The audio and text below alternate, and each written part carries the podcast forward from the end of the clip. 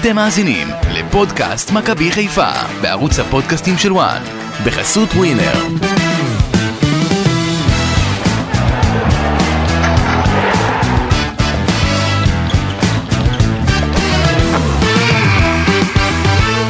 הוא אחד מהכדורגלנים הגדולים בתולדות מדינת ישראל, אחד שעשה דברים שהרבה כדורגלנים אחרים לא עשו. הוא זכה בגביע עם מכבי חיפה, יצא לשחק בליגה הספרדית מול האגדות של ריאל מדריד וברצלונה, זכה באליפות טורקיה עם פנרבכצ'ה, ועד היום כשאומרים את השם שלו ברחובות איסטנבול, כל דלת נפתחת. הוא היה הישראלי הראשון ששיחק בליגת האלופות, כיכב בספרד, כבש את טורקיה וסיפק הצגות בלתי נשכחות במדי אה, נבחרת ישראל. חולצה מוזבת, חולצה ירוקה, חולצת תכלת, הוא חגג בכולן. פודקאסט מכבי חיפה עם חיים רביבו, כאן איתכם אסי ממן וגידי ליפקין, וגם חיים. שלום חיים. שלום. מה שלומך? בסדר גמור. שלום גידי. שלום אסי, מה נשמע? בסדר גמור, מעולה. הבאת לנו פה כוכב, כוכב גדול. כן, חיים, אה, מה שהוא עשה, הרבה שחקנים היו רוצים לעשות, שואפים לעשות. חיים, כשאתה מסתכל באמת מבט לאחור לכל הקריירה הגדולה הזאתי, מה הרגע הכי זכור לך?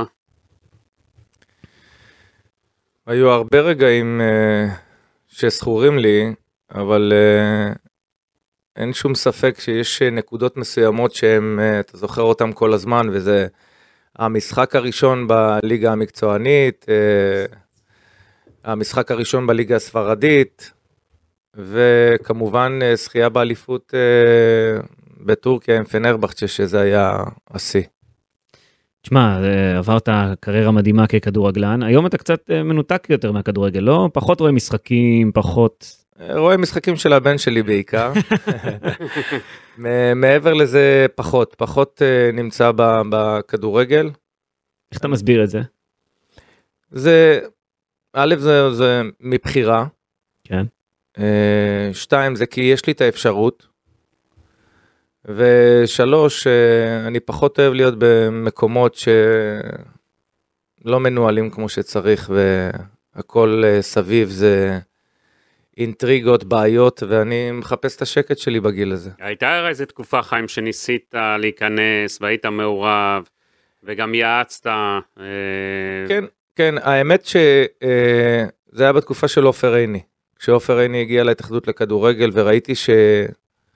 זה איש שלא מגיע מהכדורגל והמטרה שלו היא באמת לקדם את הכדורגל הישראלי, אז... אה, והוא ביקש ממני, אז כמובן שאני נעתרתי לבקשתו כדי באמת לעזור ולקדם. וניסיתי והשתדלתי ובנקודה מסוימת אה, גם הדבר הזה של אה, חוסר מקצוענות ו... ו- אינטריגות ודברים אישיים השפיעו על המהלך הזה והעדפתי לזוז הצידה. אני זוכר אז שעבדת לא מעט על תוכניות והכנת, נסעת, חזרת, ישבת על זה שעות על שעות על שעות ובסוף התוכניות נראה לי נשארו עד היום אה, במגירה אצלך. כן, נשארו אצלי במגירה כמו הרבה מאוד תוכניות שהיו בעבר, למרות שחלק מהדברים ש... שהבאתי מספרד וההתנהלות אה, כן הוטמעו בתוך ה...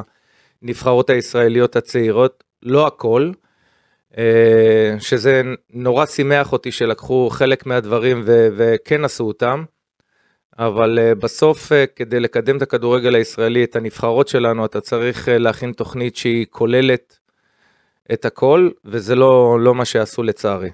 פרננדו ירו זה שלא הגיע לכאן זה פספוס מבחינתך? בוודאי. אתה טיווחת בנושא הזה. בוודאי, זה אחד הפספוסים הגדולים, הוא היה בנקודה מסוימת שלא היה לו בדיוק מה לעשות, הוא לא ידע, והבקשה שלי, יותר ההתחננות שלי, שאנחנו מדינה קטנה ואולי הוא ינסה לקדם אה, אה, מדינה כזו בכדורגל אחרי כל כך הרבה ניסיון שיש לו. ועוד הצלחתי להביא אותו ב-200 אלף יורו, שלאחר מכן לקחו כאלה שהרוויחו הרבה יותר ב-200. זה מחיר מבצע היה. מחיר מבצע כמו שאומרים, ושוב פעם היו כאלה שהתנגדו, לא הבינו מה, מה העניין. אה, כמובן, לא לטובת אה, הנבחרת שלנו, ולא עברו שלושה ארבעה חודשים והוא הפך להיות המנהל המקצועי של כל הנבחרות הספרדיות. וואו. פספוס, אה? כן, כנראה שזה היה פספוס ענק. שמע, אה, היום אתה קצת בגולף, לא? התנתקת אמרנו מהכדורגל. בגולף, בטניס, בכל מה שאפשר שהוא לא כדורגל. אבל עדיין כדור. עדיין כדור, כן, אתה רואה, אבל זה הולך ונהיה קטן יותר. הוא גם בטניס חזק מאוד. כן. כן? כן, איך כן. שם? יש מצב שאנחנו, אתה מככב, זאת אומרת, ב- ב- בענפים האלה גם, או ש... משתדל, כן, אני משחק לא רע יחסית לגיל שלי. אמרו לי שאם אה, הוא היה משחק טניס, כן. מההתחלה הוא היה מגיע רחוק מאוד.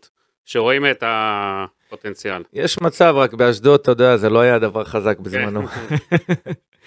טוב, בוא נתחיל לדבר קצת יותר כדורגל, אבל נחזור קצת אחורה, זאת אומרת, אה, נתחיל ממכבי חיפה, כי בתחילת הקריירה שלך, באותה עונה ששיחקת בהפועל תל אביב, היית השחקן היחיד שנכנס לנבחרת העונה, זה אני זוכר, באמת. כי מכבי חיפה עשתה אה, ב-93-94 את העונה הטובה ביותר בהיסטוריה של הכדורגל הישראלי, וכל השחקנים בנבחרת הזו היו ממכבי חיפה, חוץ ממך, ואז מכבי חיפה מעבירה אותך אליה. אה, משם גם יצאת לסלטה ויגו, לטורקיה והכל, ניגע בכל המקומות האלה, אבל אה, קבוצת הבוגרים הראשונה שלך הייתה בעצם בני יהודה, שהיא הייתה אלופה, אם אני לא טועה, נכון? כן, הייתה הגעת אלופה. אליה אחרי האליפות. הגעת מגדנה. הגעתי מהגדנע, אני לקראת סוף העונה של בני יהודה, עוד לפני שהם זכו באליפות, הייתי מתאמן איתם ומשחק בגדנע. זה היה מין שילוב כזה. הייתי אחרי משה סיני, הצל שלו כזה, הולך אחריו ומסתכל מה הוא עושה, כי זה בעצם היה האיש ש... שאהבתי והרצתי, ובגללו גם הגעתי לבני יהודה, רק הוא עזב. בבני יהודה גם היו, כמה- היו שם כוכבים, זאת אומרת, באותה תקופה. היו שחקנים טובים מאוד. היו שחקנים טובים מאוד, מצד שני היו הרבה מאוד שחקנים צעירים שקיבלו את ההזדמנות שם במכבי חיפה, ב- בבני יהודה, ויחד עם משה סיני שהיה מנהיג, הם הצליחו באמת לעשות אה, קריירה מצוינת אחרי האליפות הזו.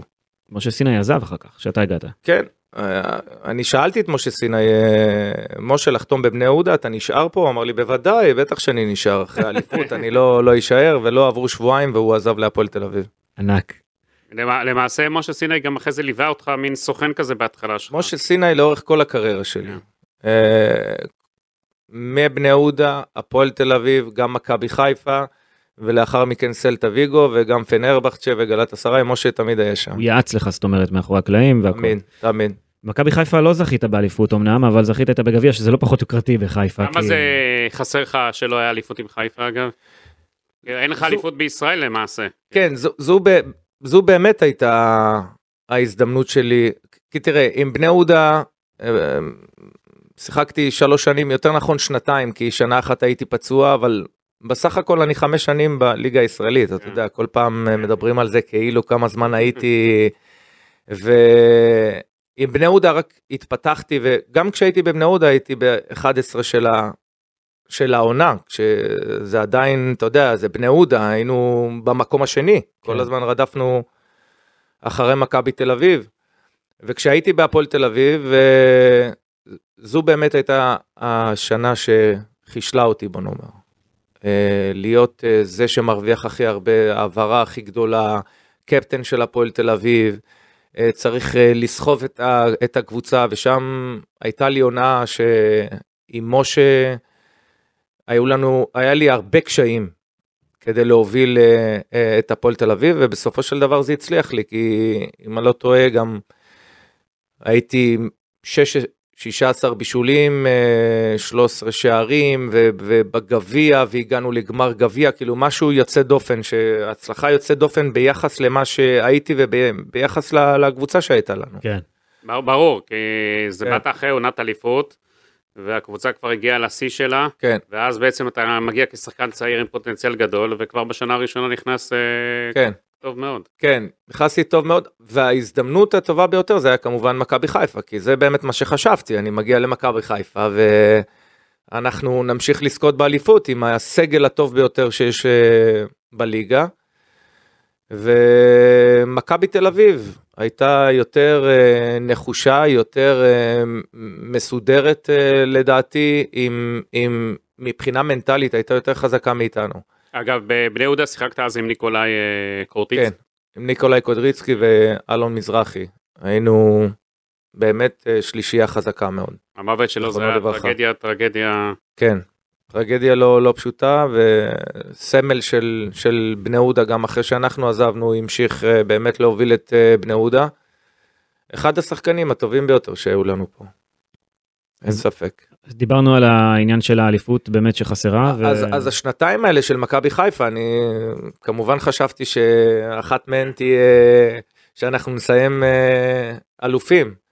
אה, מהבחינה האישית, אה, להיות פעמיים מלך שערים ופעמיים שחקן העונה, שאני לא זוכר מתי אה, קבוצה שזכתה באליפות ושחקן העונה לא מגיע ממנה אלא מהמקום השני. זה וזה היה- נדיר מאוד. נדיר מאוד וזה היה פעמיים ברצף. כן. ופעמיים מלך שערים. כמה זה פספוס הזיה של חיפה? הרי היה לכם שחקנים טובים במכבי חיפה, זה לא... זה, זה היה פספוס לא נורמלי, אבל, אבל היינו לא יציבים. אה, פתאום אתה מפסיד לבית שאן, ופתאום אתה מפסיד לעירוני אשדוד, ואתה מנצח את אה, מכבי תל אביב ב, ב, ב, ברמת גן, ו- ופשוט לא, לא, לא יציבים. מבחינה התקפית, כן עבדנו, מבחינה הגנתית, אני חושב שהפציעה של רומן פץ אה, כמה חודשים לפני כן היא זו שהייתה באמת היא זאתי. שעשתה כן, לכם אה, כן. שיבוש לכל העונה הזאת. ועדיין, אתה יודע, עדיין זוכרים אותך בתור אחד מהכוכבים של מכבי חיפה, זאת אומרת, אתה מאוד מזוהה עם מכבי חיפה. אמנם באת מאשדוד, היית בבני יהודה, והיית בקבוצות אחרות, וגם כיכבת ב- באירופה, אבל כשמדברים עם אוהדי מכבי חיפה על חיים רביבו, הם מיד נדלקים. תראה, מכבי חיפה, בעונה הראשונה הבקעתי 18 שערים ובישולים, ובעונה השנייה 26 שערים ובישולים, זה היה כאילו, אתה יודע, לא שאני עשיתי את הכל לבד, כמובן כל השחקנים וכל הסגל שהיה שם אה, היה חלק מכל העניין הזה, אבל זה היה כמעט כל, כל שבוע. כן. כל שבוע זה, זה השם שלי עולה וזה השערים שלי ו- ואנחנו זה ועוד פעם מתקדמים ועוד פעם זה אני ועוד פעם זה אני ועוד פעם זה אני מבחינת שערים אז אה, גם סיפקתי לא רק אני כל הקבוצה הזאת סיפקה הנאה גדולה מאוד לאוהדים אפילו שלא זכינו באליפות זה היה משהו מטורף שהאוהדים כל כך נהנו מהמשחק ששיחקנו הרבה יותר מאם זכינו באליפות או לא זכינו באליפות שאתה רואה כשקבוצות אה, היום קצת אה, יש להם את ההזדמנות לזכות באליפות או לצמצם את הנקודות והן לא מצליחות פתאום אתה רואה את הקהל כן. מתחיל להיות אה, חסר אה, אגב, כשאתה רואה היום את הקהל של חיפה עם הטרפת הזאת, וכל משחק הוא מגיע, בית, חוץ, ממלא אצטדיונים שלמים, תראה, אחד הדברים שבאמת שינו את כל האווירה של האוהדים זה המגרשים. נתניה, פתח תקווה, באר שבע, דברים שלא היו אז בזמנו, בו אנחנו היינו משחקים, היה מקומות שלצערי, האורווה. כן, האורווה היו מוציאים את הפרות לפני שהיינו עולים למשחק, אז זה, זה, זה משנה, משנה את האווירה, אז אתה יכול לבוא עם הילדים שלך, אתה יכול, לש... אני לא מדבר על המשחק של בית"ר ירושלים סכנין אתמול, כן? כן. אבל אה, אתה מגיע לאצטדיון אה, בחיפה או לפתח תקווה או זה, אתה יכול לבוא עם הילדים, יש הנאה, יש אווירה, הכי קרוב לאירופה? הכי קרוב לאירופה, כן. סמי עופר, זאת אומרת, זה האיצטדיון שהכי קרוב כן, לאירופה. הכי קרוב. ומה מה זה, מבחינת האווירה, קהל, אתה שומע, מה, מה זה עושה נגיד לאחד כמוך להיות באיצטדיון כזה, ומה מה אתה אומר, חבל, פספסתי את התקופה, פספסתי את ה... בוודאי, אבל כשאני הייתי בתקופה של קירת אליעזר, גם אלה ששיחקו במכבי חיפה 15 שנה לפני כן אמרו, פספסנו את התקופה, אתה יודע איך זה, זה תמיד ככה מתקדם. כן. אמ, ואז אתה יוצא לספרד, סל, סלטה ויגו, והיה שם כוכבים גדולים באותו העת, לא, לא סתם קבוצה. כן, מוסטבוי, קרפין, מלדיניו שהוא אבא של תיאגו ורפיניה ומקללה, וסלגדו שהיה בריאל מדריד, כן. כוכבים. סלגדו היה, תראה, כשאנחנו, כשאני הגעתי לסלטה ויגו, היא עלתה מה, מה, מהליגה השנייה.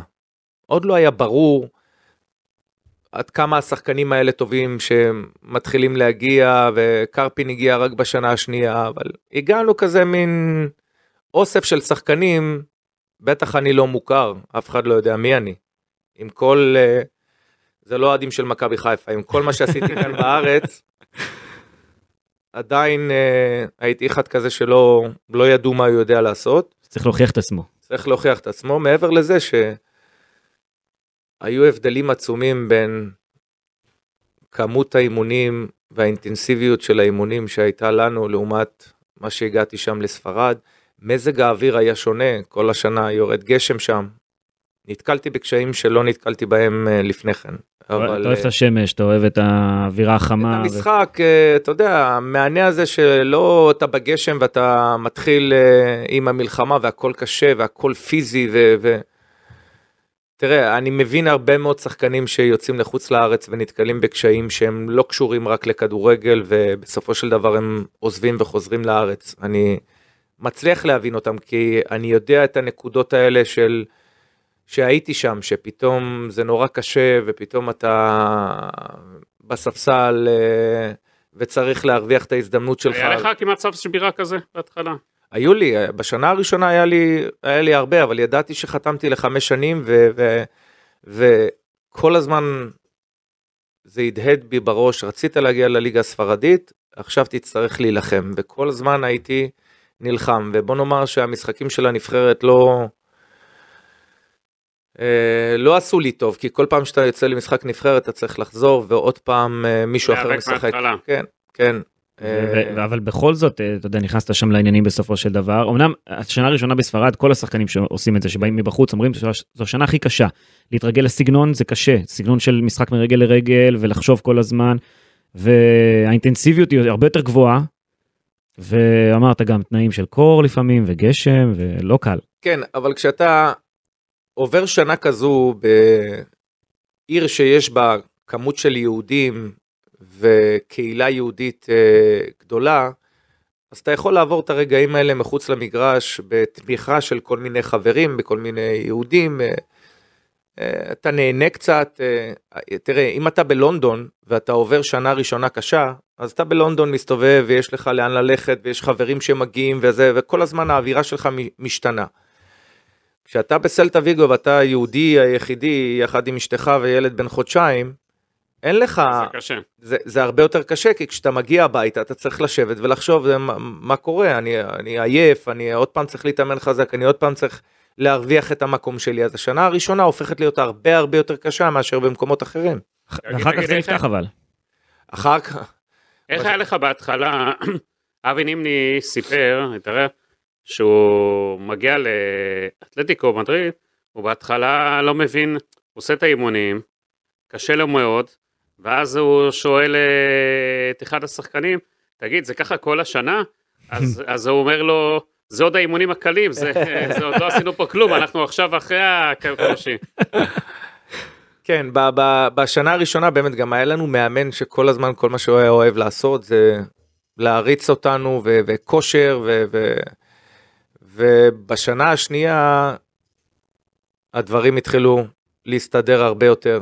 הגיע ולרי קרפין, אה, התחילו ממש מקללה, התחלנו כבר, אה, השקיעו כמו שאומרים במועדון, כן.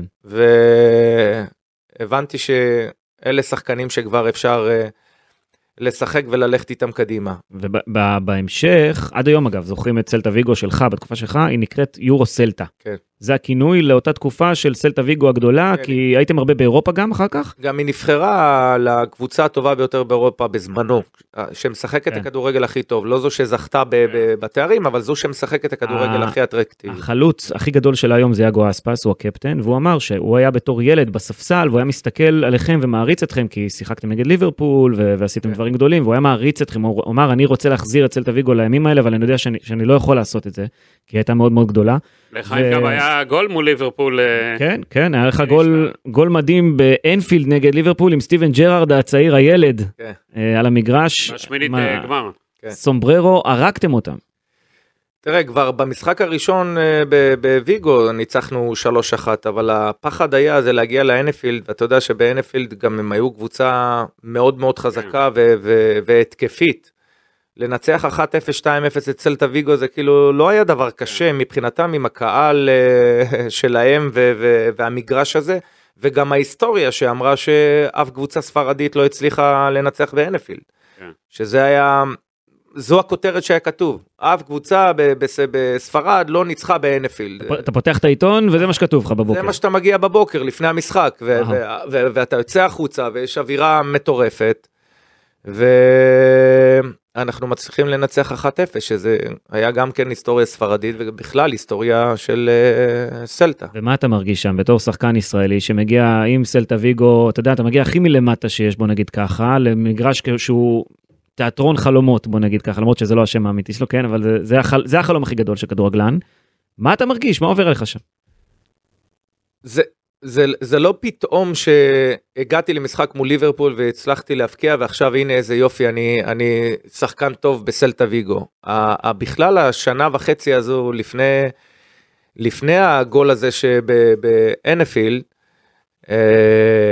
תפסתי את המעמד שלי ממש בקבוצה והפכתי להיות אה, אחד השחקנים, אה, הבולטים והטובים. כן, הבולטים, הייתי מרים את הקרונות, בועט את העונשין, אה, מבשל, כובש שערים, ויחד עם קרפין מוסטובוי, לובו פנב בזמנו, כאילו, ומקללה ומזיניו, הפכנו להיות קבוצה שכבר היינו משחקים, היו אומרים אנחנו יכולים בעצימת עיניים לדעת כל אחד איפה, איפה הוא נמצא, והפכתי להיות חלק מזה, ואנחנו מובילים את הליגה כמעט יותר ממחצית במקום הראשון. עם ברצלונה, עם ריאל מדריד, ואנחנו מובילים את, ה, את, ה, את הליגה. וכל פעם שסלטה ויגו משחקת מול קבוצה אחרת, אז תמיד uh, התמונה שלי הופכת להיות, uh, אם אנחנו משחקים עם ברצלונה, אז התמונה שלי מול uh, ריבלדו. ו- ו- ואם זה ריאל מדריד, אז אני מול ראול. ומתחילים ל- לרשום את כל... זה דברים שכאילו, כבר לפני שהגעתי למשחק הזה בליברפול, כבר קיבלתי את ה... איך אתה מתמודד עם ההצלחה הזאת?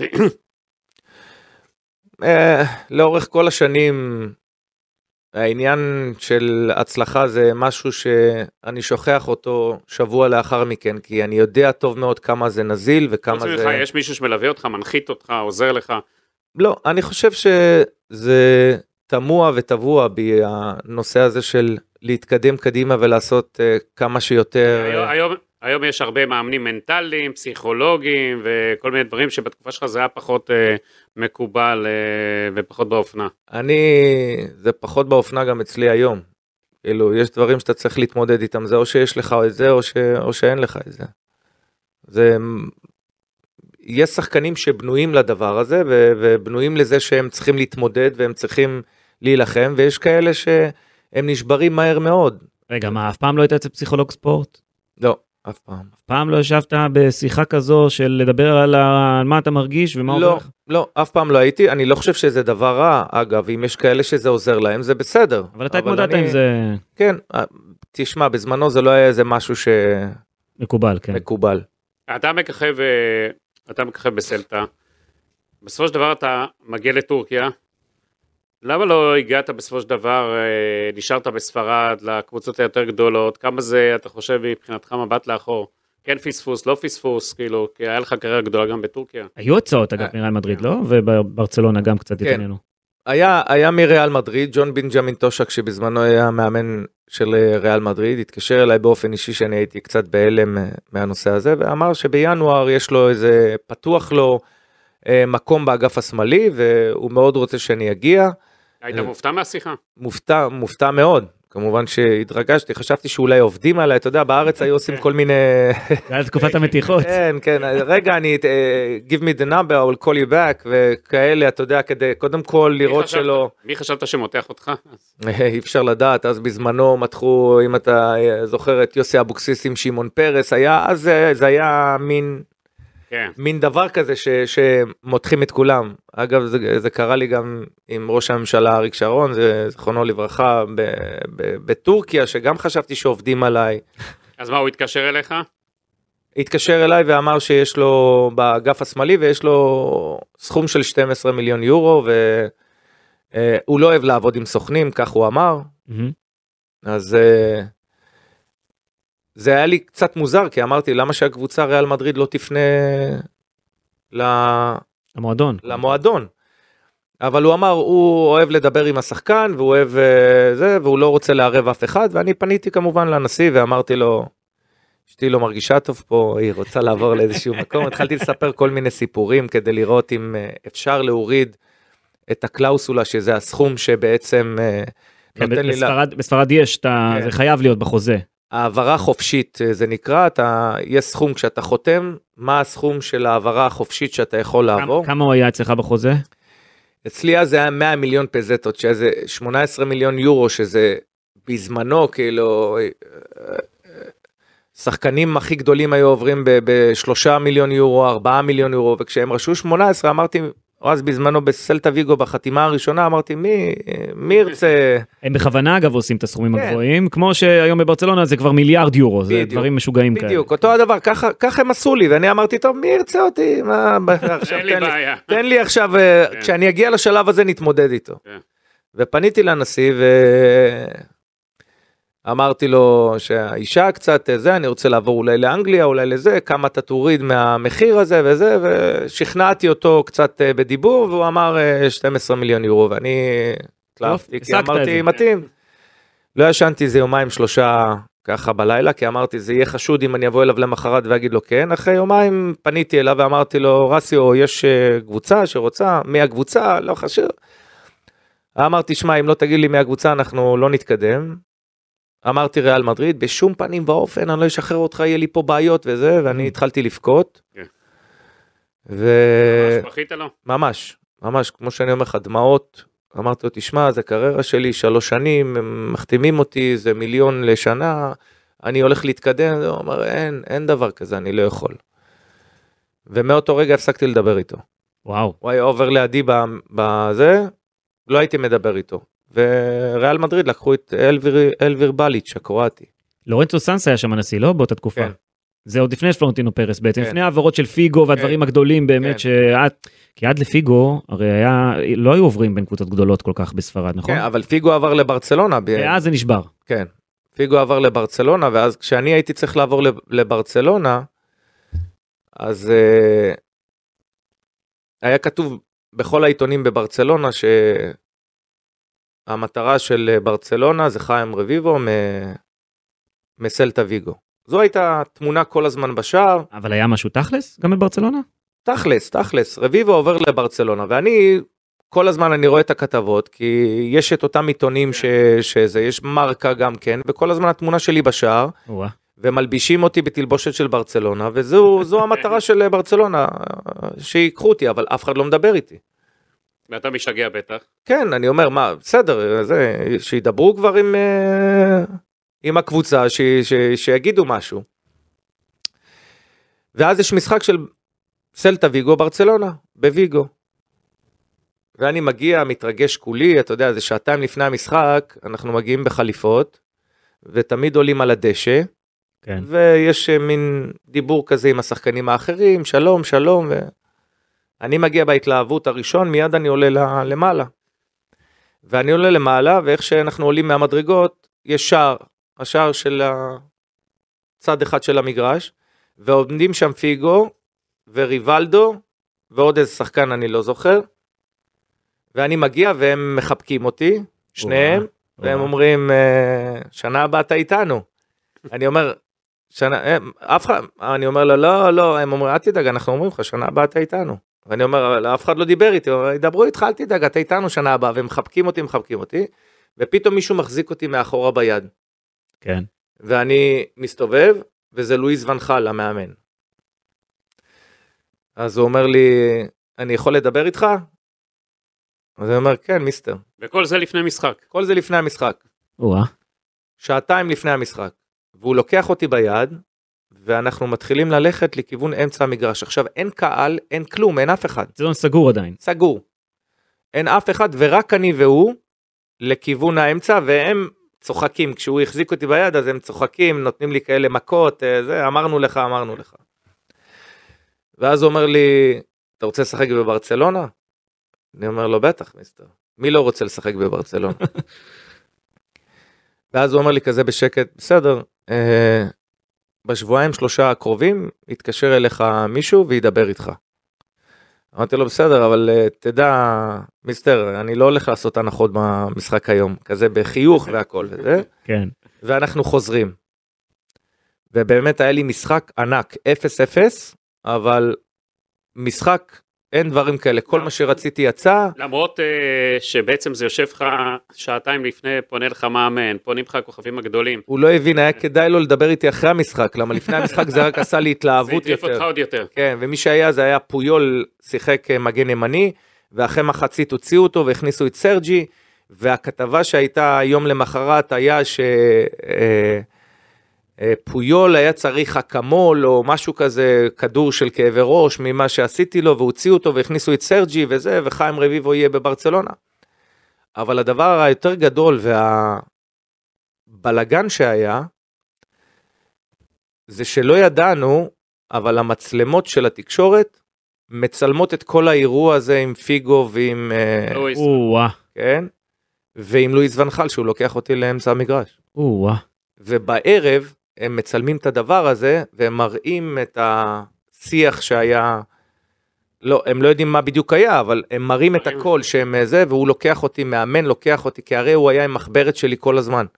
מחברת ל- ללואיז ונחל הייתה מחברת שהוא היה רושם בה את הדברים, וזה היה עם תמונה שלי. גדול. משהו, לא יודע, הזוי. הוא הריץ אותך בקיצור. אין לי מושג, הוא, הוא רצה, הוא אמר, זה שחקן שאני רוצה שיהיה בסלטה ויגו. אה, בברצלונה. מה קורה אחר כך? ואז שלושה שבועות לאחר מכן, באמת מצלצל איזה מישהו, ואומר, תשמע, אני רוצה להגיע לויגו, לדבר איתך, לראות אם אפשר להגיע. אמרתי, כן, אבל אה, ת, תדברו עם, ה, עם הקבוצה. אמרו, לא, אנחנו קודם כל רוצים לדעת שאנחנו מגיעים לאיזה הסכמה. ומגיע איזה נציג, או של המאמן או של אה, ברצלונה, לא, לא בדיוק אה, הבנתי, אבל הוא בא לדבר איתי, ו, ו, וכשהוא בא לדבר איתי, הוא בא לדבר גם עם דוטרואל, השוער של, בר, של אה, סלטה ויגו. כן. ואנחנו מגיעים לאיזה מלון שהיה בוויגו, איפה שהוא התארח, מגיע, אני מגיע ללובי, הוא יושב, ואומר, תשמע, אנחנו רוצים אותך שנה הבאה בברצלונה. אמרתי, כן, אבל בסוף העונה יש לי עוד שנה. בהסכם שלי עם סלטה ויגו, הוא אמר, אל תדאג, אנחנו נטפל בעניין הזה. מהמם. אבל אנחנו רק רוצים לדעת, אה, אנחנו מגיעים, תשמע, אנחנו ניתן לך מיליון לשנה, לשלוש שנים. אמרתי, אין בעיה. הוציא איזה מסמך של זיכרון דברים, אמר לי, תחתום פה, חתמתי, ואז הוא אמר, את זה אני לוקח איתי כמובן, אתה יודע שאסור לנו, עד שאנחנו לא נגיע איתם להסכמה, אבל זה רק כדי להראות להם שיש לנו סיכום עם השחקן. כן. דוטרואל עושה את אותו הדבר. אתה איתו בעצם, גם כן. הוא לא יושב איתי באותה פגישה, אה, כשאני בפגישה יוצא, אחרת, זה, אוקיי. כן. ככה אני הבנתי רק אחר כך, כן. כמובן. ומה כי דוד- קורה? כי דוטרואל באמת עבר ל- לברצלונה כן. באותה שנה. אמרתי, אוקיי, יופי, והמשכתי לשחק, אני בהתלהבות, אה, לסוף העונה, ממשיך ל... לא, חודש אולי, משהו כזה, חודש, חודש וחצי, ויש כותרת, לואיז ונחל התפטר, נוניס הנשיא גם התפטר. שניהם התפטרו. מי, מי, מי אני אדבר? מי ידבר איתי? המאמן שרצה אותי עזב, והנשיא של הקבוצה גם עוזב. כן. ואני בלחץ, כי נגמרת העונה, אני רוצה לדעת מה אני עושה, אני ממשיך בסלטה ויגו, ו- ו- ו- והנשיא של סלטה ויגו לוחץ עליי לחתום הסכם חדש. אני עוד שנה, כל ה-18 מיליון יורו שהוא חתם, כן. זהו, נעלם. ואני חורג ממנהגי, כי בדרך כלל אני לא מדבר עם סוכנים ולא היה לי סוכן אף פעם. אני מתקשר לפיני זהבי. ואני אומר לו, פיני, תקשיב. הוא אומר לי, אני אומר לו, פיני, איפה, אה, איפה אתה? אני שומע רעש וזה, הוא אומר, אני בשדה התעופה ברומא. שתבין, אנחנו מדברים לפני 20 אה, שנה, כן. זה כאילו אירוע שכמו שאני זוכר אותו כמו אתמול, מהמם. הוא אומר לי, אני בשדה התעופה ברומא. כן. ואני אומר לו, פיני, תקשיב, היה פה מישהו, אה, מספר לו את הסיפור, חתמתי איתו להסכם, אה, כך וכך, ועכשיו שניהם התפטרו, אני לא יודע עם מי לדבר. הוא אומר, תכף אני חוזר אליך, אין לך מה לדאוג, אני אתקשר לסגן הנשיא. שכחתי את אה, שמו של סגן הנשיא. דיבר איתו? כן, והוא מדבר עם אה, סגן הנשיא פיני זהבי, שהוא היה בקשרים טובים איתו, והוא מספר לו את הסיפור, והוא אומר לו, בסדר, אנחנו בעוד שלושה חודשים, יש בחירות, גספר היה אז, כן. סגן הנשיא. והוא מדבר עם גספר, וגספר אומר לו, עוד שלושה חודשים יש בחירות, אם אני זוכה, תראה בא. את זה סגור, כן. אני מאשר את ה... בבחירות היו מבטיחים שחקנים כל הזמן. אני מאשר אנחנו את נביא את ההסכם. השחקן כן. הזה ונביא את השחקן הזה, הם תבחרו בי. כן. ופיני מתקשר, אומר, חיים, תשמע, דיברתי עם גספר, אם הוא נבחר להיות הנשיא, אתה בפנים. אני מבסוט, אומר, יופי, בואו נחכה לבחירות. והנשיא אורסיו של סלטה ויגו אומר, תשמע, אתה חייב לחתום עכשיו לכמה שעה. אמרתי לו, אני לא חותם לשום דבר. אתה לא נתת לי ללכת שנה לפני כן לריאל מדריד. לפני חצי שנה דיברתי איתך, לא נתת לי ללכת לריאל מדריד, אני לא חותם שום, אין, אין הסכם חדש. הוא אומר, אתה לא תשחק השנה. אני אגיד למאמן שאתה לא תשחק. הופך למנודה כאילו. "אה, אמרתי לו, שמע, אני קפטן, אתה, איך אמרת? כשבאתי אליך עם ריאל- מדריד, אמרת לי, הקהל יכעס עליי, אל תשים אותי אם אתה לא רוצה, אני אשב בספסל, אני אחכה שנה. כן. ואני חופשי. כן. כמובן בפנים נורא פחדתי, כי אתה יודע, יכולים באמת לגמור לך את הקריירה. כן. אה, שמים אותך בספסל, מי ישמע עליך? לאן- שוכחים ממך אחרי כן. חצי שנה. כן, זה בעייתי. כן. וכך מתקדם הזמן, ואנחנו מתחילים את מחנה אימונים של השנה החמישית. ואני מצד אחד נורא מפחד שהנשיא לא ייתן לי לשחק, מצד שני אני מחכה ל... אה, ברצלונה. לברצלונה. מצד שלישי מתחילות להגיע הצעות, בנפיקה, ליסבון, כל מיני כאלה שמתקשרים אליי, ו... ומתקשר מוני הראל ומשה סיני. ומוני זה שהביא אותי לסלטה ויגו, ואומר חיים תקשיב, אה, יש קבוצה פנרבכט שרוצים לדבר איתך. ומתקשר אליי ג'קי אנג'ל, בחור מטורקיה שהוא אוהד של פנרבכצ'ה שפנו אליו וכך נוצר הקשר והוא מצלצל אליי מצלצל אליי ואני אומר חבר'ה אז עזבו אותי מ... אני אני בספרד, מה עכשיו? לא גם מה אני אגיד להם אני מחכה שנייה. על הבחירות אה, של ברצלונה לראות אם אני עובר או לא עובר ויש לי הסכם עם ברצלונה שלוש שנים מיליון כל שנה כן. אני רגוע מצד אחד ומצד שני נורא מפחד שבוויגו לא ייתנו לי לשחק. מבלבל כל הסיפור הזה. כן, והוא אומר, אבל זה לא יפה. בוא רק תכבד את הקבוצה, זו קבוצה גדולה בעולם, רק לכבד אותם. אמרתי, בסדר, לכבד אותם, לכבד אותם, אני לא יכול לבוא, אני במחנה אימונים, מצלצל למשה, אני אומר לו, משה, תעשה טובה. סע עם מוני הראל, לפנרבכצ'ה, לטורקיה, שעתיים טיסה, תייצג אותי, עזוב אותי, שחרר אותי. שמע את ההצעה וזהו, כן. אה, כן, תן לי, הם רוצים שזה, אי אפשר לדעת מה יהיה, אבל איך? הוא אומר, טוב, אני נוסע עם מוני. והוא באמת נסע עם מוני, והוא מצלצל אליי, ואומר לי, חיים, אה, מה, איזה סכום להגיד להם? ואני אומר לו, תזרוק אה, שתיים וחצי. אז הוא אומר לי, שלוש שנים, אני אומר לו, לשנה, תגיד, איזה שלוש שנים?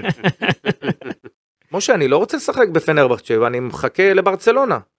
בוא נחכה, נראה מה יהיה, ואז אה, נו, ומה הוא אומר? זרוק את הסכום. אז הוא אומר, מה, אז אני נוסע סתם לשם. כן. אמרתי לו, כן, רק, אה, אתה יודע, לכבד אותם, תזרוק, מה אכפת לך? יותר נכון, משה גם כן אמר לי, אני, אני זורק סכום... אה, אסטרונומי, כן. כן. והוא, אני לא יודע, אבל הוא מספר לי שהוא ישב בארוחת ערב, והוא זרק את הסכום האסטרונומי, וקם הנשיא ולוחץ את היד למשה. וואו. את היד למשה, ועם מוני שהיה צריך לעשות את ההעברה, הוא קצת התלבט. ומשה מתקשר אליי, ואני זוכר שאני במחנה אימונים בחדר, ואני בדיוק מוריד את הגרביים מהאימון, כן. והטלפון מצלצל על המיטה, ואני מרים את הטלפון, ומשה צועק בטלפון. ומשה צועק, הוא אומר הם אמרו כן, ואני צועק לו מה הם אמרו כן? והוא אומר הם אמרו כן, צעקות. ואני אומר לו טוב, אה, משה, מה, מה, מה עושים עכשיו? אז משה מתחיל להסביר, תשמע, זה לא פשוט, זה כבר... אה, זה לא, כבר לחצתי יד. כן. ומגיעים למחרת, והוא אומר למוני, תצא מהחדר, כי מוני רצה איזה סכום של, לא זוכר מה היה הסיפור, אבל למשה הוא אומר, אני לא יודע מה הסיפור עם השחקן, אבל הנה אני מוסיף לו עוד כסף. וואו. ומשה מתקשר ואומר לי, חיים, תקשיב, הם הוסיפו עוד כסף. ואני מתחיל, כל הלילה אני לא ישן ואני מתחיל לעשות חישובים. שאני ידוע בחישובים, כן? כל הזמן לעשות אה, שנה, שלוש שנים. תראה, אם היו אומרים לי, גספר היה אומר, אני בטוח זוכה בבחירות. ידעת שיש לך איזה תעודת ביטוח מסוימת. בטוח. אני, הפחד שלי היה זה לפספס את ברצלונה, ולפספס את פנרבכצ'ה ולהישאר בוויגו. זו, זו, זה הפחד שלי היה. רק אוקיי. בגלל זה, זה לא, אם הייתי יודע, לא הייתי חותם, אפילו שאני יודע שזה פי שלוש כסף, הייתי נשאר כדי לעבור לברצלונה. כן. אבל הפחד הזה שבסופו של דבר אני אפסיד את שניהם, זה בסופו של דבר גרם לי להגיד, כן, אין בעיה. כמה יושב לך הקוף הזה שהיית, שהיה לך את, אה, למעשה את ריאל מדריד ולא נתנו לך בוויגו, היה לך אולי את ברצלונה אם היית מחכה קצת, אז היה לך גם את ברצלונה, כמה זה יושב לך הקריירה שלך הייתה יכולה להיות עוד יותר עם קבוצה כזאת גדולה, שלא יודע אם איזה שחקן ישראלי יגיע לשם אי פעם. תראה, אין, אין, ספק שאם הייתי בברצלונה, אז הקריירה שלי הייתה אה, מתקדמת הרבה יותר ממה שהיא, שהייתה בפנרבחצ'ה. אבל מצד שני, היום, כשאני מסתכל על זה, אני יודע שבסופו של דבר, איפה ששיחקת, זה לא מביא אותך למכולת ונותן לך להיות בחינם. אז מצד אחד, אני כן יודע שיכולתי לעשות את זה, מצד שני, עניין של הכסף היה דבר מאוד משמעותי וחשוב בחיים של, של, של uh, בן אדם.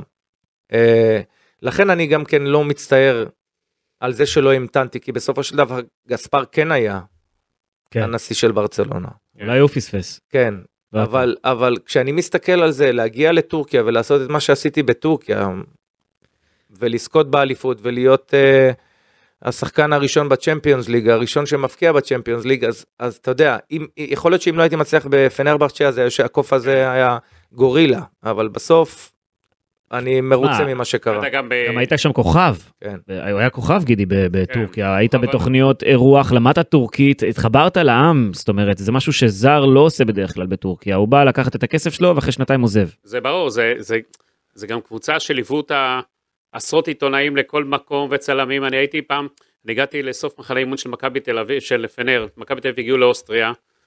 וזה בשנה שהיה שם את כל הפיצוץ שם, אתה זוכר, הם הגיעו, החליפו אתכם שם במחנה אימון, כן. ואני זוכר אותך שם עם עשרות עיתונאים וצלמים, ובכל פינה שאתם הולכים... אה, כן. אה, היו עושים לך ימי הולדת בתוכניות אירוח, לא? זה היה דברים הזויים. תשמע, זה פנרברצ'ה וגלת אסריי זה ברמה של ברצלונה וריאל מדריד. זה, זה כמויות ש, של סיקור אה, בלתי נתפסות. אבל תמיד אני, גם בספרד אני הרגשתי אחריות שאני, קודם כל אני ישראלי, קודם כל אני יהודי. Mm-hmm. אני חייב לדעת לייצג את המדינה שלי בצורה הטובה ביותר. בספרד זה, זה אולי הרבה יותר פשוט, כי בסופו של דבר אתה צריך uh, להראות את היהדות שלך וכל הסיפור הזה של יום כיפור וכל ה... הדברים הזה, מה זה יהודי ומה זה ישראלי, לא ממש ידעו מה זה, ונורא נהניתי מזה כ... לייצג את המדינה שלי ולייצג את הדת שלי. בטורקיה זה היה נורא קשה. זה היה נורא קשה כי היה פחד מסוים בהתחלה, אני מגיע למדינה מוסלמית. כמה זה היה קשה? כמה זה חשיבות? קודם כל היה פחד. כן. מה, ימחאו לי כפיים? אני, אני יהודי. איך, כן. מה, יאהבו אותי? איך, איך, איך? זה כאילו היה ממש חרדה לא קטנה. ומבחינת המשפחה, שגית, נגיד, שאתה מביא אותה למקום גם, אתה יודע, שבהתחלה, שזה לא כמו היום. שאז... כן, בהתחלה היא לא באה, כי אני עדיין לא ידעתי, אני הייתי במלון, אני לא ידעתי איך, איך, איך התנהלו מולי האוהדים, האם יאהבו אותי, וגם לא אוהדים של פנרבכט, שאולי אוהדים של גלת אסריי ובשיקטש, כאילו ברחוב יראו אותי ו... ולא יודע מה יעשו, לא, לא יאהבו אותי, זה... זה סוכן קצת, כן. זה, זה משהו שאתה... נורא קשה לא לפחד מה, מהדבר הזה, אבל פתאום כשהתחלתי לשחק ו... התחלתי להבקיע שערים וה, והקהל פתאום התחיל לאהוב אותי. וגם קהל של גלת אסריי ובשיקטש כן. נורא העריכו אותי כשראו אותי ב, ב, ברחוב. זה נתן לי איזה שקט, אתה לא יודע כמה ההרגשה הזאת של אני יהודי במדינה מוסלמית, אני מייצג את המדינה שלי. קודם כל אני חייב לעשות את הדברים נכון, ואחד, להתחבר לעם הזה, לדבר את השפה שלו, לשיר את השירים שלו. זה, זה, זה לא רק אני, זה מין יצוא כזה של, של חוץ מזה שנורא, נורא אוהבים שם את, ה, את הישראליות שמגיעה לשם, את, את, את זה שבאים לקנות ואת זה שבאים ומגדילים את התיירות ובסופו של דבר כל העניין הפוליטי הזה שזה הוא, הוא, הוא מעט מאוד אנשים כי אם אתה תלך לאנשים ברחוב הם מאוד אוהבים את הישראלים. יש לי שאלה אליך, אחריך פיני בלילי עשה, אתה יודע, קריירה יפה מאוד בטורקיה, אם היום שחקן ישראלי כוכב מקבל הצעה מקבוצה גדולה בטורקיה, הוא צריך ללכת עם כל המורכבות? כן, אני, אני, אני חושב שכן, כי קודם כל זה פותח לו דלת לאירופה. כי פנרבכצ'ה, גלת אסריי, בשיקטש, זה קבוצות שהן... דבר נוסף, יש הבדל בטורקיה בין איסטנבול לבין כל הערים האחרות. שזה יהיה ברור, איסטנבול היא... אירופה. היא, היא אירופה. אתה, אתה חי שם בצורה שונה מאשר פיני בלילי חי ב, במקומות, ואתה יכול לשאול אותו, זה ערים קטנות מאוד עם... עם, עם דת שמשתלטת על המקום הזה, עם... אה, אין, אין אווירה של אירופה ב, ב, בערים הקטנות האלה, מהמם. ואיסטנבול היא שונה. חיים, כמה היה חשוב לך שבטורקיה עם ההצעה הכספית הגדולה, הרי בתחילת הדרך אני, לא, לא התחשבנת יותר מדי עם הכסף, היית אחד ש... לא שם לב, כאילו לא היית חוסך, והיית כן. כאילו חי את החיים הטובים, נכון? כן, אבל הכסף הפך להיות אה, משמעותי. קודם כל בגלל שמאז שהייתי בספרד, ג'קי בן זקן, שהחבר שלי ושותף שלי, הוא שינה לי את כל החשיבה. כי בסוף, גם עם משה סיני וגם עם אה, ג'קי בן זקן שהייתי מתייעץ, החשיבה הפכה להיות הרבה יותר עסקית, הרבה יותר קדימה, הרבה יותר כספית. זה דברים שבסופו של דבר, אם אין לך את האנשים האלה במהלך הקריירה שלך, אתה לא יודע איך להתנהל, וזה היה אחד הדברים שבאמת אה, שינו, ואני שמח על כך, כי... לקחת את הכסף והשקעת אותו במקום כן, לבזבז אותו כן, בכל זה, מקום. זה, זה אחד הדברים שבאמת אה, מחזיקים אותנו. אגב, בפנרבכצ'ה עשית גם דבר גדול, וזה היה אה, המשחק נגד ריינג'רס, שבין היתר, אתה יודע, חוץ מהתארים והכל, זה היום שבו הפכת להיות הישראלי הראשון שמגיע לליגת האלופות. זה היה הישג גדול גם לפנרבכצ'ה באותם שנים, כי אייקס ופלרמו נשארו בחוץ לדוגמה, וזה כמו שזה, נגיד, צפרירים חולון אה, תעלה ואינטר תישאר בחוץ, בוא נגיד ככה, כי אייקס הייתה אז אחת הגדולות באירופה. ואתה יוצא משם ב... מה זה היה? טנק? מה זה? כן, איך הבריחו אותך מהאיצטדיון אחרי הדבר הזה? כי האוהדים שם צבעו על האיצטדיון, לא עזבו אותו. אנחנו כמובן בשלושת המשחקים האחרונים של האליפות, אני מפקיע את השערים, ואנחנו זוכים באליפות. ואז מגיע ה Champions League ואנחנו נופלים נגד גלסגו רנג'רס. ואנחנו יוצאים למשחק חוץ נגד גלסגו, שזה גם כן אחד המגרשים המטורפים, זה כמו להיות באנפילד, זה מטורף. קשה מאוד לשחק שם. כן. קשה. ואנחנו 0-0 ואנחנו מגיעים למגרש אה, אצלנו והמגרש אה, מפוצץ ו-15 אלף, 20 אלף אנשים מחוץ למגרש רואים את זה במסך כי אין מקום. לא, לא היו יכולים להיכנס. שנים שפנרבכצ'ה לא בצ'מפיונס ליג ואנחנו מגיעים מול גלסגו ויש לנו הזדמנות. ואני שוב פעם אחרי שני משחקים שלושה משחקים ראשונים בליגה כבר עם שישה שערים כן. ואנחנו מגיעים גלסגו ואני מפקיע שער ואנחנו עולים לצ'מפיונס ליג. וכולם אי אפשר לצאת מהאיצטדיון, כולם רוצים אותך, להרים אותך לכתפיים. הולכים אבל אני אני נבחרתי לבדיקת סמים ואני צריך להישאר באצטדיון. ואני שותה בירה ושותה זה ומנסה ובינתיים אני אומר איזה יופי כולם כבר ילכו הביתה ואני ואני מסיים ואני רוצה לצאת החוצה ואומרים אתה לא יכול לצאת. אני אומר מה זאת אומרת אני לא יכול לצאת אין אף אחד בחדר הלבשה. כל השחקנים הלכו הביתה. ומתקשר אליי רושטו ואומר לי איפה אתה אני אומר לו אני פה באצטדיון. אני אומר לו איפה אתה הוא אומר אני כבר בבית. אני אומר לו אני לא יכול לצאת. אני לא יכול לצאת. ואז מגיעים אנשים ואומרים תשמע יש פה כמות של אה, אנשים אתה לא יכול לצאת עם האוטו והאוטו שלי עומד ממש בחנייה של השחקנים. הביאו מה, נגמשית כזאת? מה זה היה? כן. ואז אומרים תשמע אין ברירה צריך להביא רכב להוציא אותך אמרתי בסדר. ואז אתה רואה טנק, אני יוצא ואני רואה את הרכבים צבעים כאלה. כן, זה נפתח כזה, נפתח, אה, רעש כזה, ואז יש שני ספסלים כאלה. כן, שתבין, אם לא הייתי בתוך זה לא הייתי יודע איך זה נראה. כן. יש מין שני ספסלים כאלה, ואתה יושב ככה בספסל, ויושבים אה, מולך בספסל, וזה נסגר עוד פעם, והרכב נוסע בכביש. זה השירות הצבאי הכי צבאי שהיה לך. הכי צבאי, ומישהו לוקח את הרכב ומחכה באיזה צומת, כן. כן, והם פותחים את זה שוב פעם, ואני יורד ונוסע הביתה. וזה אה, זה רגעים מדהימים. אחד הרגעים לא רק המדהימים, גם מבחינה היסטורית בשבילי, זה הישראלי הראשון בצ'מפיונס ליג. כן, זה היה אז מטורף. אחרי זה עברת לגלת אסריי, כי בפנר אה, הפסיקו לשלם כסף, נגמר שם, גמרת להם את כל הכסף. לא גמרתי להם, הם לא שילמו, אבל היה כל כך כיף בפנרבכצ'ה, אתה יודע, שנתיים וחצי, ובשמונה חודשים האחרונים הם לא משלמים כסף. כל פעם מגיעים ביום שני, מה עם הכסף? אין כסף. אין כסף.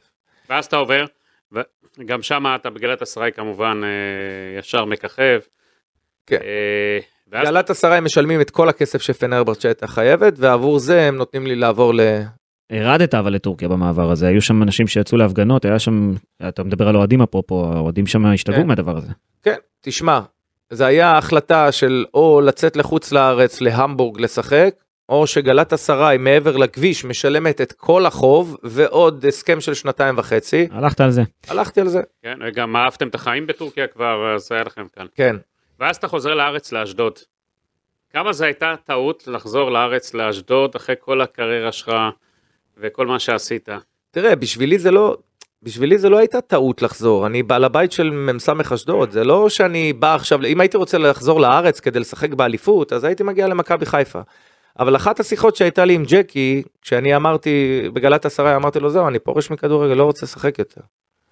אני, זהו, סיימתי. בוא, יש לנו עסקים, בוא, זה. ואז הוא הצליח לשכנע אותי ואמר, חן, תשחק רק כמה משחקים, כי עכשיו רק בנינו את הקבוצה, וזה יסחוב קהל, ו- ויעשה טוב לקבוצה שלנו וזה. ואמרתי, טוב, אז היה אה, שלושה סיבובים. אה, כן, שלושה. כן, אז היה שלושה סיבובים, ואמרתי, טוב, אז אני סיבוב ראשון 12 משחקים, אני אשחק. עשית 13 הופעות, שישה שערים, שישה בישולים. כן, זה, זה, זה היה... זה ככה אתה אומר ב- ב- בהילוך ראשון. כן, ושתבין, הייתי מתאמן שלוש פעמים בשבוע, אמרתי לו, שמע, ג'קי, אני לא רוצה, אני רוצה לעבוד, אני רוצה להיות... הוא אומר, טוב, תתאמן שלוש פעמים. תתאמן שלוש פעמים אה, בזה, אמרתי לו 12 משחקים, וזהו, ואני מפסיק לשחק. עשיתם, אה, גלק, ניסיתם לעשות גלקטיקוס כזה באשדוד, אבוקסיס, הבאת, ועוד כמה חבר'ה. תראה, זה- אה, זה- זה- דסי דום, נכון. זה, זה היה דבר נהדר, בואו לא נשכח שאנחנו אחרי איחוד ש, שהיה בין עירוני אשדוד להפועל אשדוד, היה צריך להקים קבוצה ואוהדים של עירוני היו אוהדים של עירוני והאוהדים של הפועל זה אוהדים של הפועל, כן. ואנחנו משקיעים כסף, ושתבין, אני אפס בבקרה תקציבית, כן, אני לא יכול לשלם לעצמי, כן. הרי אם הייתי, כן. אז, אז אני מבחינתי זה לא איזה חזרה לכדורגל, כן. כי אם זה הייתה חזרה לכדורגל הייתי בא למכבי תל אביב, כן. או לביתר ירושלים או למכבי חיפה. כדי לנסות ולזכות באליפות. הרעיון היה זה ל- ל- ל- ל- לחבר את הקבוצה הזאת, להביא קהל ולנסות לעשות באמת איזה ו- קבוצה כמו אשדוד. ומאז מ"ס אשדוד לא מצליחה להביא קהל. היא לא מצליחה להביא קהל, מצד שני, היא מצליחה לייצר הרבה מאוד שחקנים. מייצרת שחקנים, כן, אבל היא לא התחברה לעיר, משהו לא, שם... לא, לא. זה לא, זה לא התחבר. לאחר מכן, אחרי שנה של הדבר הזה עדיין, אה, יש היום 80 קבוצות באשדוד. כן, יש עירוני, יש האדומים, יש... אה, כל, כל שנה מישהו מקים שם קבוצה. זה, זה מה שקרה, אז עכשיו אגב. כולם התחלקו. לא הרבה יודעים, אבל משפחת רביבו זה משפחה שמייצרת לדעתי הכי הרבה כדורגלנים בישראל, נכון? משהו כזה, זה אחת המשפחות. כן, משהו עם. הבוזגלוס. כן. זה יותר מהבוזגלוס, אבא שלך, דוד שלך, בני הדודים שלך, אחיך אלי, דוד רביבו כמובן, שי, שי רביבו, ויש לכם דור חדש עם הבן שלך רוי ולי, ולירוי וסער ורפאל. כמה שחקנים יש להם רביבו על הגב? וואו, הרבה. הרבה, כמעט כל, כל אה, ילד אה, שיחק אה, כדורגל, מטורף. כן, אגב, חיים, איך אתה היום וג'קי? היה חוץ? מאחותי. מה? אתה וג'קי, למה? יש גם כדורגל נשים היום. אתה וג'קי ידעתם עליות וירידות ביחסים שלכם. איך היום היום אתם? אנחנו היום נהדר. תראה, אני, לפעמים יש במהלך הדרך עם הרבה מאוד חברים, אני מניח שגם לכם יש פה כעסים וכאן דברים שלא מסתדרים, אבל כשאתה מסתכל בסופו של דבר על, על מהנקודה מסוימת שהכרת אותו עד הנקודה של היום, מה, מה הרווחת מכל הדבר הזה, אז אני חושב שאני הרווחתי הרבה, הרבה מאוד דברים מג'קי בן זקן, ולשמחתי, אה, במצב שאני נמצא היום אחרי הכדורגל, הרבה מאוד בזכותו של אה, ג'קי בן זקן. אתה בשנים האחרונות גם התמודדת עם המחלה. כן. מחלת סרטן. בוא תשתף אותנו איך יצאת מזה ואיך היית ביום שאתה מקבל את זה. אתה יודע, זה לא פשוט, ו... והיום אנחנו רואים אותך, אתה נראה מצוין. תראה, זה לא, זה, זה לא פשוט, זה לא פשוט וזה, וזה בזכות אשתי, כי אני אחד כזה שהבדיקות פחות, אה, פחות מלחיצות. כן, פחות משפיעות עליי ללכת לעשות בדיקה וכאלה, אני עד ש... ואשתי היא זו שדחפה ודחפה, ו... ו... ומכאבים קצת שהיה לי בגב, אז היא... היא אחת כזו שלא נותנת לי, זה, היום יש לך בדיקה בשעה כך וכך, וסתם הלכתי לעשות איזה אולטרסאונד, אה, ששם אה, גילו את ה... גילו את ה... את הגידול בכליה, ושלושה ימים לאחר מכן כבר, או ארבעה ימים כבר הייתי בניתוח להסרה של זה. ועכשיו הכל בסדר? עכשיו הכל בסדר, יש... מה אה, עובר עליך שאתה. מקבל את הבשורה הזאת? אה, לא יודע, לא, לא התרגשתי מזה, לא? לא התרגשתי מזה כל כך, אבל זה שינה איזה משהו בחיים, כי מאותו רגע כבר התחלתי לעשות ספורט, ועכשיו אתה מבין למה אני הולך לשחק כן. גולף וטניס וחדר כושר. זאת אומרת, אתה אומר צריך להיות בכושר, אה, כן, כן, אנשים צריכים לדעת לטפל בעצמם. לא שאני עכשיו הפכתי להיות אחד כזה שמטפל בעצמי, אבל זה אני משאיר לאשתי, היא מטפלת בי, אבל אה, תשמע, היה- אנחנו- היה איזה פחד אבל חיים? בכל זאת, אתה יודע, זה קרב על חיים. תראה, היה איזה פחד ויש איזה פחד שבסופו של דבר, אתה יודע, כל אחד אה, בסופו של דבר צריך להתמודד עם זה ושזה לא ילך למקומות אחרים וכאלה, אבל אה, בינתיים אנחנו נהנים מהחיים מה, אתה פעם בשנה עושה שאפשר. בדיקות? ופעם בחצי שנה צריך לעשות אה, בדיקות. ויש לחץ כל פעם שאתה עושה את הבדיקה? אה, כן, קטן. אבל הכל בסדר. והיום אתה בכושר אה, טוב. היום אני בכושר טוב, בטניס, בגולף, אה, ברוך השם. אתה היום מלווה את הבן שלך, רוי, אה, שהוא שחקן מוכשר אה, בפני עצמו. כמה אתה חושב קשה לו, בגלל כל הקריירה שלך וכל השם שלך, שתמיד ישבו אותו, למרות הוא משחק בתפקיד אחר לגמרי, אבל תמיד השם רביבו, אתה יודע, זה, זה שם. תראה, זה, זה אחריות גדולה בשבילו, אני, אני מניח. לפעמים אה, זה מפריע, לפעמים זה עוזר, והוא זה שבסופו של דבר צריך להתמודד עם זה. לשמחתי, הוא לא נמצא באותו תפקיד שלי, אז כך שהדברים על הגב הם מבחינת השם משפחה ומבחינת מה שהוא צריך לעשות, אבל ההשוואה היא איננה בין, בין האבא לבין הילד, ובינתיים, בתור שחקן צעיר, הוא בשבילי, מבחינת מה שאני דרשתי ורציתי, הוא מעל הציפיות. בתחילת העונה, אתה השארת אותו במכבי תל אביב, מתוך אה, המחשבה, ואני יודע שהבטיחו, שייתנו לו את ההזדמנות, השווה, ולא נתנו לו בסופו של דבר את ההזדמנות. איך ההרגשה שלך מבחינה הזאת, אתה יודע, למרות כל הכישרון והכל, אתה- אני הייתי בכדורגל, אני יודע איך הדברים מתנהלים, ואני לא יכול לבוא בטענות גם כן אה, למאמן של מכבי תל אביב או למכבי תל אביב. אני חושב שהדרך בסופו של דבר צריכה להיות לקדם צעירים, וזה צריך להיות אה, תוואי של, ה, של, של המועדון, הוא זה שצריך אה, אה, לדאוג לזה שזה יקרה. זה לא קרה כי המאמן, אני לא יכול לבוא אליו בטענות, רוצה לשים את השחקנים הכי עם ניסיון. רוצה להצליח, רוצה אליפות. ורוצה להצליח. וזה לא הסתדר בחצי שנה הראשונה כי הוא לא קיבל הזדמנויות. והמחשבה הייתה שישחק כמה שיותר משחקים כי בסופו של דבר יש לו את משחקי הנבחרת והוא צריך להיות בנבחרת והוא צריך להיות אה, פעיל.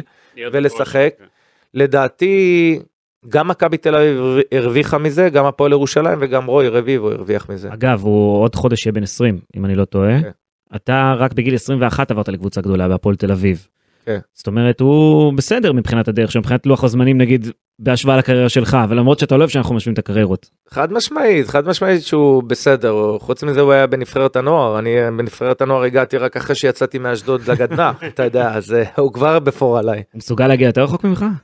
אני מאמין שכן. בתפקיד שלו יש מעט מאוד שחקנים שהם אה, טובים, אבל עוד פעם, הדרך היא כל כך קשה וארוכה, והוא יצטרך לעבוד מאוד קשה בשביל אה, אחרי להצליח. כל משחק יושב איתו, מנתח איתו, עושה דברים, איך אתה פעיל מבחינת?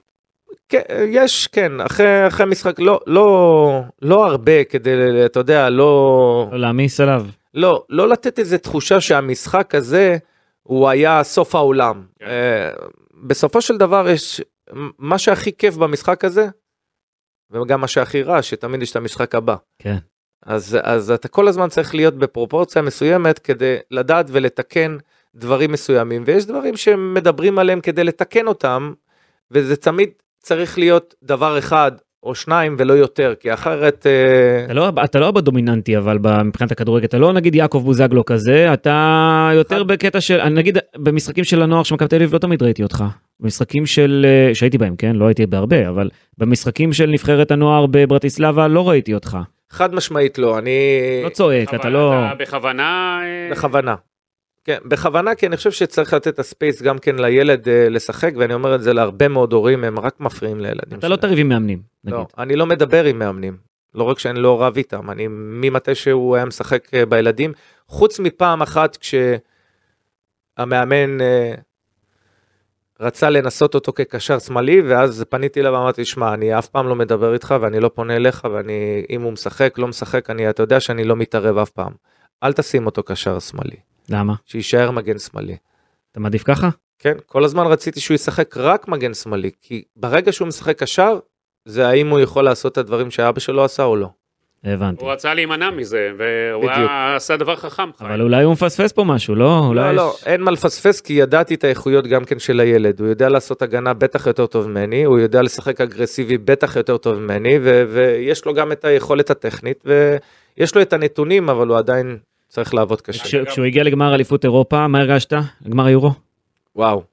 אה, הייתי כאחרון האוהדים, בוא נאמר. אה, בוא לא נשכח שזה נבחרת ישראל, אה, זה, זה היה מרגש מאוד. תגיד, חיים, איך אתה רואה את כל מה שקורה במכבי תל אביב, אגב? מכבי תל אביב, לדעתי, יש לה סגל שחקנים טוב. יש לה סגל שחקנים טוב, הרבה מאוד שחקנים שהגיעו, הגיעו מחוץ לארץ והגיעו לא מוכנים ל, ל, לליגה הזו,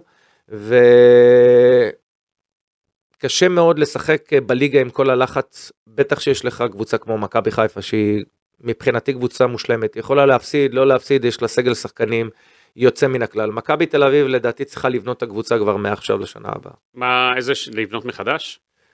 אני לא יודע אם לבנות מחדש, אבל יש, יש, יש עמוד של שחקנים שהם ממש ממש טובים, ואנחנו נראה אותם גם כן בשנה הבאה, וצריך אה, לצרף אליהם עוד מספר שחקנים אה, אה, טוב, אה, כדי באמת אה, לייצר איזה קבוצה שתוכל להתחרות מול מכבי חיפה. אתה היית משאיר את אה, קרנקה או לא?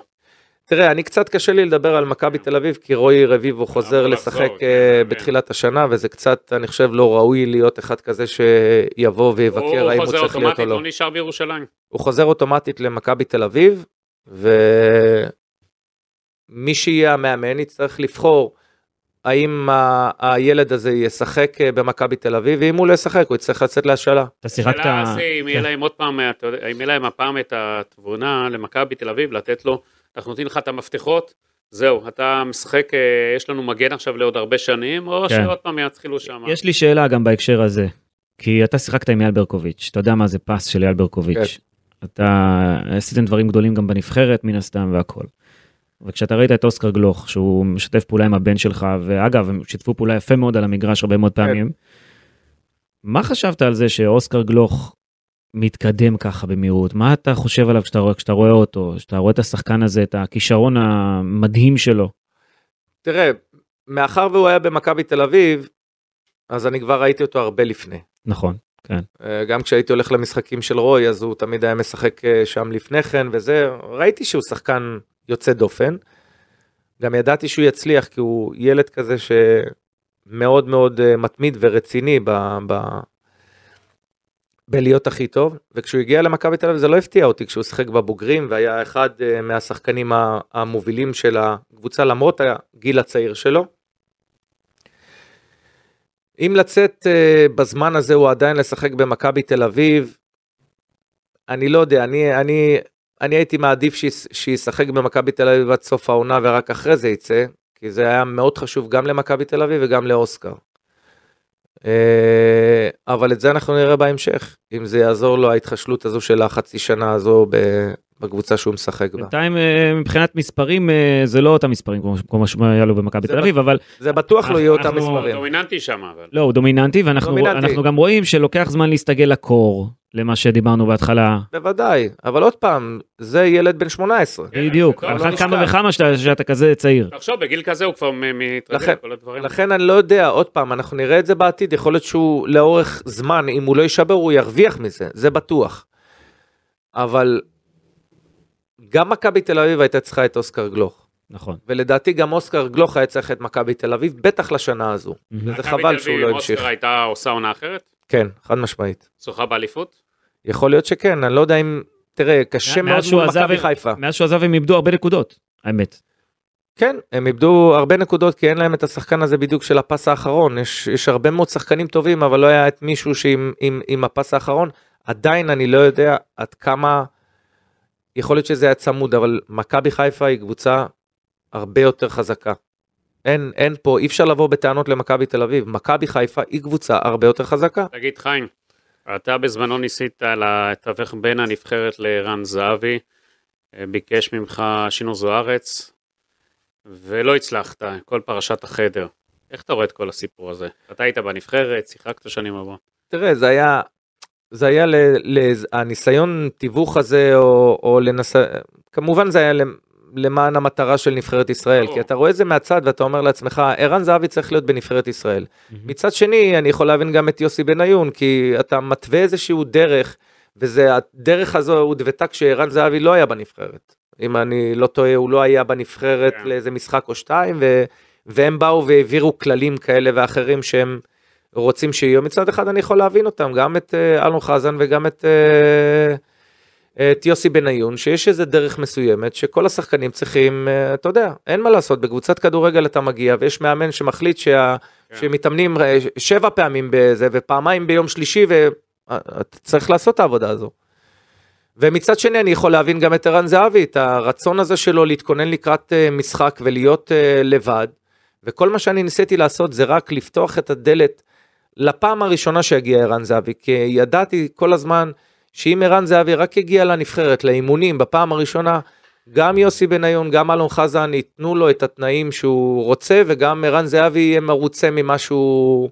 רק, רק להגיע לנבחרת, זה כל, ה, כל העניין, ו, וניסיתי לדבר גם, עם- גם איתם וגם איתו, ובסופו של דבר, אה, אתה יודע, כל אחד יתבצר בזה, אני לא, לא אחד כזה שמרגיש שנכשלתי או לא, אני חושב שערן זהבי צריך להיות בנבחרת, והוא צריך לשחק, כי אנחנו רואים עד כמה, עד כמה חשוב שיש את השחקנים הכי טובים, וזה, לי זה מאוד חבל, כי זו הזדמנות טובה.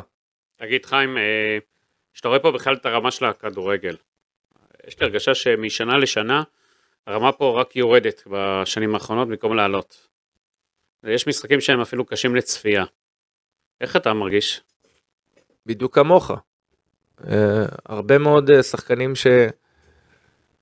שלדעתי לא ראויים לשחק בליגת העל והם משחקים בליגת העל. הדבר הנוסף והחשוב ביותר זה השחקנים הזרים.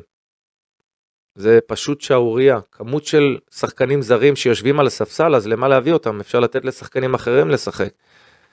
אה, בוא לא נשכח שנושא הכסף הוא, הוא בעייתי, כי כשאתה מביא זר, זר מעדיף ללכת לשחק בבלגיה, כי שם הוא מקבל סכומים פי שתיים, אז אתה מקבל בסופו של דבר את הדרג אה, ג' ודרג ד' של אה, שחקנים שמגיעים הנה. אז מה, צריך לוותר על הזרים פה? לא, לא לקצץ את ה... לא לעשות קריטריונים לזרים, מה היית עושה? תראה, בסוף מכבי חיפה לקחה זרים טובים והגיעה איתם לליגת אלופות. רוב הקבוצה של מכבי חיפה זה שחקנים זרים, שחלקם גם התאזרחו. אתה יודע כמה משלמים לשחקנים האלה? המון. הרבה יותר מאשר בלגיה. נכון. וזו הדרך היחידה, אבל לאף אחד אין כל אחד, אה, אין, אין הרבה קבוצות עם כיס כמו של מכבי חיפה, מכבי תל אביב. זה, אגב, מי- מיקי זוהר, שר הספורט, שהתקציב, אומר, אה, אומר כל הזמן שהתקציב יעלה, אה, יגדל שלו, שיעבור בממשלה, שהוא ייתן לכדורגל הרבה כסף, עוד כדי שיביאו שחקנים זרים בהרבה כסף. זה יהיה קריטריונים להעלות פה את הרמה שהוא רוצה. זהו יכול, יכול, יכול להיות פתרון, אבל מצד שני, יש את נושא המאמנים, שהמאמנים הם ברמה מאוד מאוד נמוכה.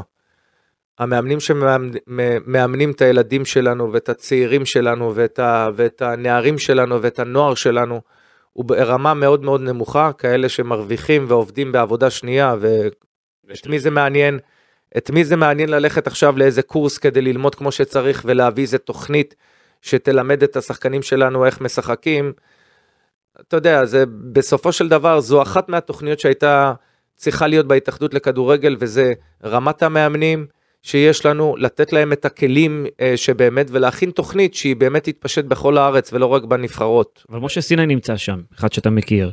בוני גינצבורג נמצא שם, הם יודעים מה צריך. גם יוסי בניון נמצא שם בין היתר. במוגבלות שלהם הם עושים את הדבר הכי טוב. תשמע, ההתאחדות צריך תקציבים, צריך דברים בוודאי. הרבה יותר גדולים, אתה אומר. זה, זה צריכה להיות תוכנית ממשלתית, זו תוכנית שצריך להביא אותה לממשלה ולהגיד, תקשיבו, אתם רוצים, תשמע, ב-98 ספרד לא זכתה, עד 98 ספרד לא, לא זכתה בשום דבר, ו... ומאז היא מעצמה. כן, וספרד החליטה, ושני מיליארד יורו נתנו למשרד הספורט, משרד הספורט הכין תוכנית לאורך טווח, ועבר שמונה שנים, וככה הייתה התוכנית, לשמונה שנים, עשר שנים.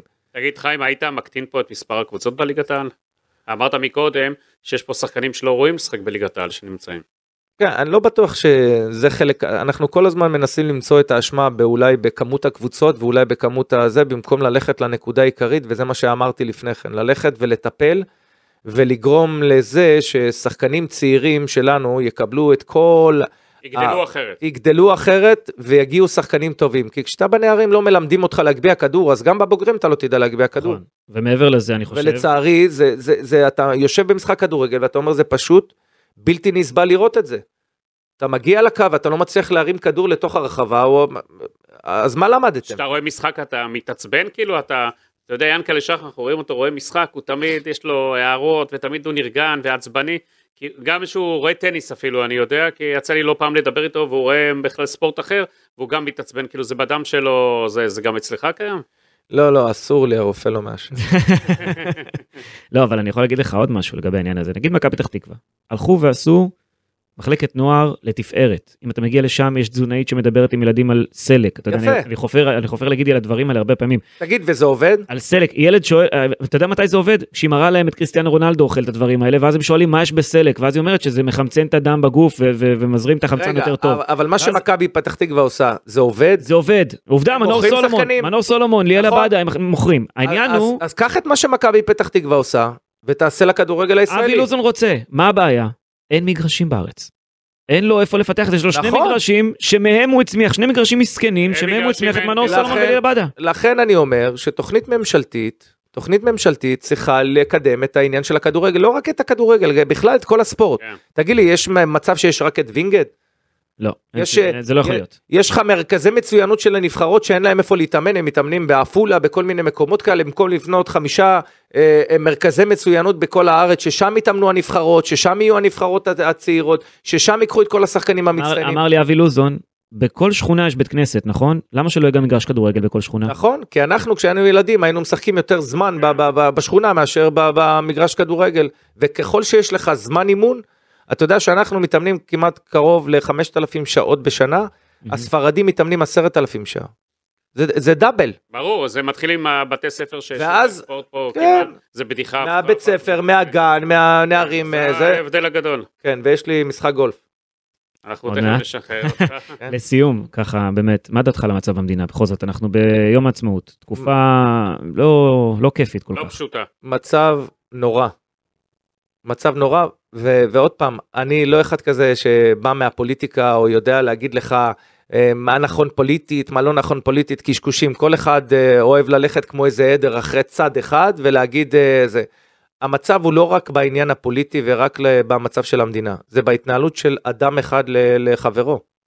שזה הרבה יותר גרוע, אתה רואה רשתות חברתיות, משהו שאני לא יודע, העולם המציא את זה כדי לעשות רע אחד לשני, או, או כדי לשמח אחד את השני, לא, עדיין אני לא מצליח להבין את הדבר הזה. זה גם בכביש וקללות. ו- אנשים מתנה, מתנהלים, תשמע, העולם מתהפך.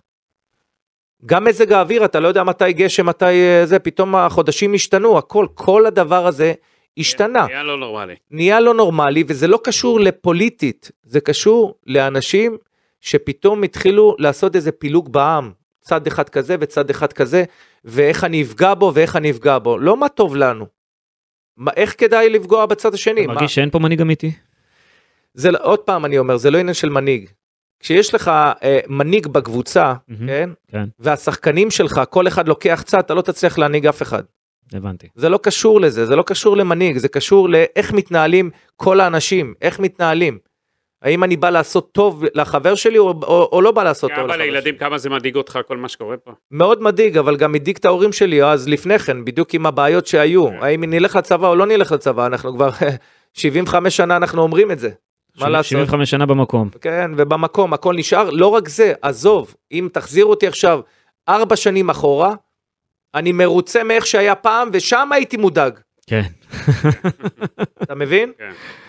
חיים, תודה רבה על השיחה הזו. תודה רבה לכם. רק בריאות. רק בריאות. וחג שמח כמובן. שמח.